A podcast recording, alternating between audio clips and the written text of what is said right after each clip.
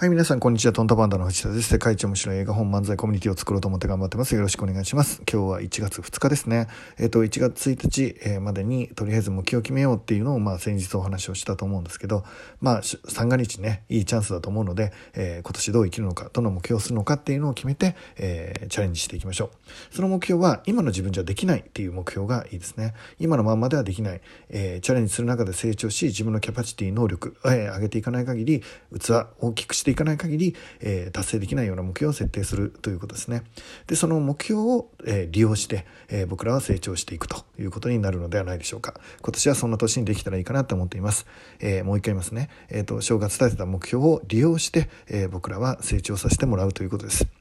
えっ、と、イチローが、えー、本当に人間的に素晴らしいことをよく、あの、スピーチとかでお話しされたりしますよね。インタビューとかでもされてると思うんですけど、その、えっ、と、できている理由がうん、いわゆるもともと人間力を高めるために頑張ってきたわけではなくて野球っていうものを通して彼はそこまでの境地に達したということですね。えーと、何か壺を作ること、えー、陶器を作ることあるいは、えー、大工として釘を打つこと、えーと、いろんなものに対してチャレンジをしていく中で人は成長し学びでいくということになるのかなと思ってます。今年は何を通して学んでいくか、えー、そんなことを一緒に考えていけたらいいかなと思ってます。で僕も、えー、毎年ですね正月には、えー、事業計画株式会社楽人塾のですね事業計画を立てるわけなんですけど、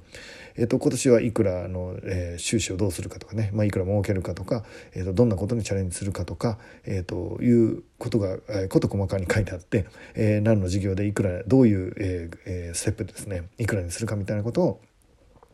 まあ、正月中に必ず決めるんですね。元旦に決めるんですけど。でその中でですねまあもちろん昨日僕が決めたわけですけど、えー、その資料でですね、えー、僕の大好きな、えー、1枚パワーポイントの中で1枚紙がありましてそこはいわゆるあの株式会社楽人塾経営企画会議と僕が銘打ってる紙でいわゆる僕の尊敬してる人たちをですねずらっと写真で並べてあって、えーと、その写真を見ながらそこにはですねとんでもない僕の憧れの方々がいっぱいいてですね、まあ、皆さんの知ってる人から、まあ、おそらくほとんどの人は知らない人までいっぱいいるわけなんですけど、えー、とその人とですね会話しながら、えー、と自分はどうしていくんだ今のままでいいのかこのままでいいのかみたいな話をですね、えー、そのリーダーの皆さんとお話をしていくっていうことですね。でそこにはまあいろんな方がいるんですけど、まあ、経済の方政治の方学者の方もいらっしゃるしあのテレビプロデューサーの方もいらっしゃるしね、えー、いわゆる起業家の方もいらっしゃいます。でそのいろんな人たちを見ながら、まあ、今だと何かな123456789101112人、えーと、12人の経営企画会議をですね勝手に、まあ、いわゆる僕の心の中の憧れの人偉人尊敬する人を入れてですね、えー、いつも授業はこういうのをやろうと思ってるんですっていうのをお話をするという会になっています。でその中でですねまあ一人うん皆さんがご存知の人だとこの人知ってますかね、えっと、チャーチルが入ってるんですね。でもちろん僕はですねチャーチルをそんなに詳しいわけではありません。学者でもないしイギリス人でもないし歴史を詳しいわけでもないんですがまああのいろんな方からですね僕の尊敬する方が、まあ、チャーチルの方をチャーチルのことを尊敬してるって方が何人かいらっしゃってでその人たちから聞くチャーチルっていうものが僕の中のチャーチルなんですね。でまあ皆さん顔ぐらいわかると思うんですけど、まあ、いわゆるあのイギリスの総理大臣としてですねヒトラーと戦ったイギリスのリーダーですね。で彼の戦いの中からですね僕は学ぶことがいっぱいあります。で今ね、えー、世の中ネットとかだとですねものすごいあの誹謗中傷、えー、誰かをバカにしたり笑い物にしたりあるいは攻撃したりしながら、えー、越に浸るような、えー、本当に低いレベルの人たちがいるし一方政治ではですね、えー、本当になんだろうな低いレベルで国民にこう受けるようなことをねなんだろうな政治家の方々がやられている、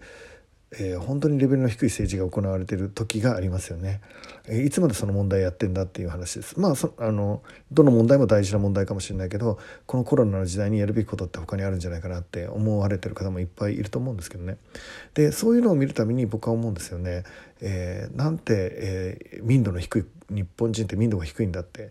であるいは、えー、政治家がそのレベルの低い政治をしてるのは、まあ、いわゆる、えー、投票する国民がですねレベルが低いからじゃないかなんて思ってですね、えーと、国民とか、えー、人間とかのレベルの低さに、まあ、嘆くような時も僕はあるということですね。でも、えー、その時にですねチャーチルを見るとチャーチルは違うと言ってくれます。え、人間は非常に思考な動物であると。えー、レベルが高くですねいわゆる尊敬すべき、えー、民衆というのはそういうものなんだというふうに、えーと、民衆というのは愚かだって思ってしまいがちな、えー、僕の心をですね、えー、諌めてくれるのが、まあ、この12人の中の一人チャーチルですね。えー、今日はそのお話をしたいと思っています。えー、人間は、えー、時に思考になれるだから、えー、自分で考えよう、えー、その自分で考えることによって思考の極みにたどり着くことができるまあその話をですねあのしていきたいなと思っています。でご存知のようにですね第二次世界大戦の前半はヒトラーの圧勝です、えー、フランスにですねまあ、要は凱旋門サンジェリゼ通りをですねドイツ軍が闊歩するわけですね、まあ、フランスにしては屈辱な大敗北を喫するわけですね。でヨーロッパでは味方もいないしアメリカは基本的にだんまりを決め込んでいる時代なので、まあ、イギリスはあの一人ですよね。誰も助けもない、えー、軍隊もいない。そんな中でチャーチルがリーダーをするわけなんですけど、まあ、ずっとヒトラーに反対してきたチャーチルなんですが誰もそれを聞かなくてね。結果的に第二次世界大戦に突入してしまった、えー、この辺はミュンヘン会議の話も含めて僕の経済セミナーで細かく話してるのであの何度も聞いてる方が多いと思うんですけどでそんな中に現れたのリーダーがチャーチルなんですね。でチャーチルはもう断固としてヒトラーと戦うことを誓うわけですね。でヒトラーが正義でチャーチルが正義で、ヒトラーが悪でチャーチルが悪でまあそのあの正義悪のロジックをですね、まあ、ま、今日はお話したいというわけではないんですが、まあ、いわゆるあの今の歴史で言えばですよ。今の歴史観で言えばヒトラーが悪で、えー、それをやっつけたチャーチルが、まあ、正義というようなイメージの方を持たれてる イメージを持ってる方も多いと思うんですが。でこの時にね話したいのはこういう話です、えー、その時ですねヒトラーがフランスに入ったですね。イギリスはもう一人ですね。もうドイツが圧勝っていうあの当時のヨーロッパの情勢ですね。その時あのフランスがね、えー、要はヒトラーに、ね、寝返るっていうかですね、まあ、占領されちゃうんですね。で占領されてしまうと今度フランス軍の、まあ、武器ありますね。軍艦とかがですねドイツ軍に回るとイギリスとしては本当に困るじゃないですか。なので、えっと、チャーチルがですね、え、フランスの、え、お偉いさんにですね連絡をしているんですね。で何をしているかというとその、え、フランス軍の船をねイギリスの港に、え、置いといてもらうかあるいはもう何アメリカとかですねに置いといてもらうか。とにかくフランスの港から出してドイツに持ってかれないようにしてくださいとお願いするんですけど、まあ、当然フランスはもうあのヒトラーあの傀儡政権に変わってますからそれを拒むわけですね。そうすると,、えーと、チャーチルとしてはですね人生人生最大の決断をしなきゃいけないんですね。えー、いわゆる悪魔ヒトラーですね。に、えーと、フランスの軍艦が、えー、取られてしまうのは、まあ、戦い上本当にマイナスになってしまうわけですよね。そこでヒトラー自身が回顧録でも書いているように人生最大の苦しい決断をします。それは、えー、仲間であるフランス軍ですねそのフランス軍の、えー、軍艦をなんとイギリス軍がですね沈めるっていうことをするんですねつまりチャーチルはその指示を出すんです。で本当にこれはあのうんまあおそらくリーダーとして一番辛い決断じゃないですかね勝つために仲間をあの叩くんですね。で当然その時フランス兵何人も死ぬわけなんですけどそれでも、え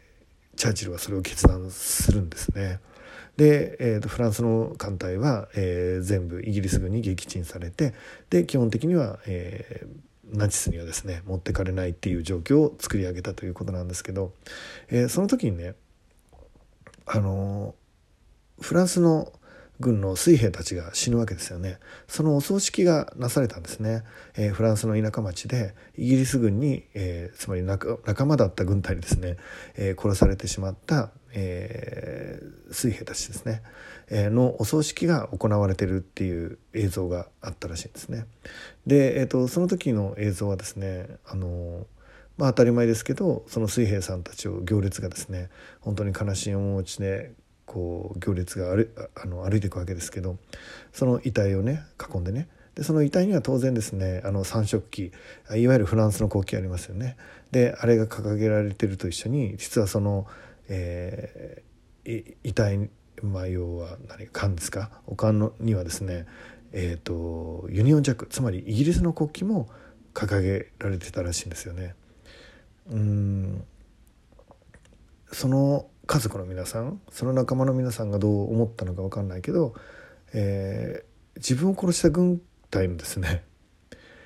えー、国旗ユニオンジャックイギリスの国旗を掲げて、えー、歩いたっていうことなんですね。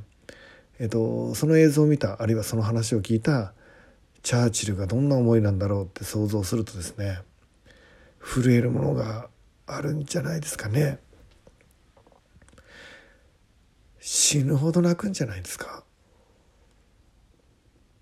自分の子供が殺されたのに殺した軍隊の旗を立ててるってすごいですよね。人間ってギリギリの中でやっぱり大衆の人たち一般の人たち人間っていうのは思考の判断を下してくるんだね。あの時のイギリスがえー、っとドイツに負けるわけにはいかなかったあのドイツに降伏したところでそれで戦争が終わって幸せになるわけではなかったそれは今そこまでの歴史でみんな把握してたと思うんですよね。その時、えーと、イギリス人は立ち上がったんだな、えー、空襲で何十万人っていう人がロンドン焼き尽くされてイギリスもねたくさんの人が亡くなったんだけど誰一人当時のチャーチルを責める人はいなかったそうです。えーと、絶対ヒトラーに勝つんだっていうので一つにまとまってたんでしょうね。人間は自分の息子が殺された軍隊にまで 敬意を表すことができるんですね。どんな思いだったんだろうなチャーチルがもう本当に燃えたのは想像できますねうん全ての命を通して戦いに挑んだんではないでしょうか。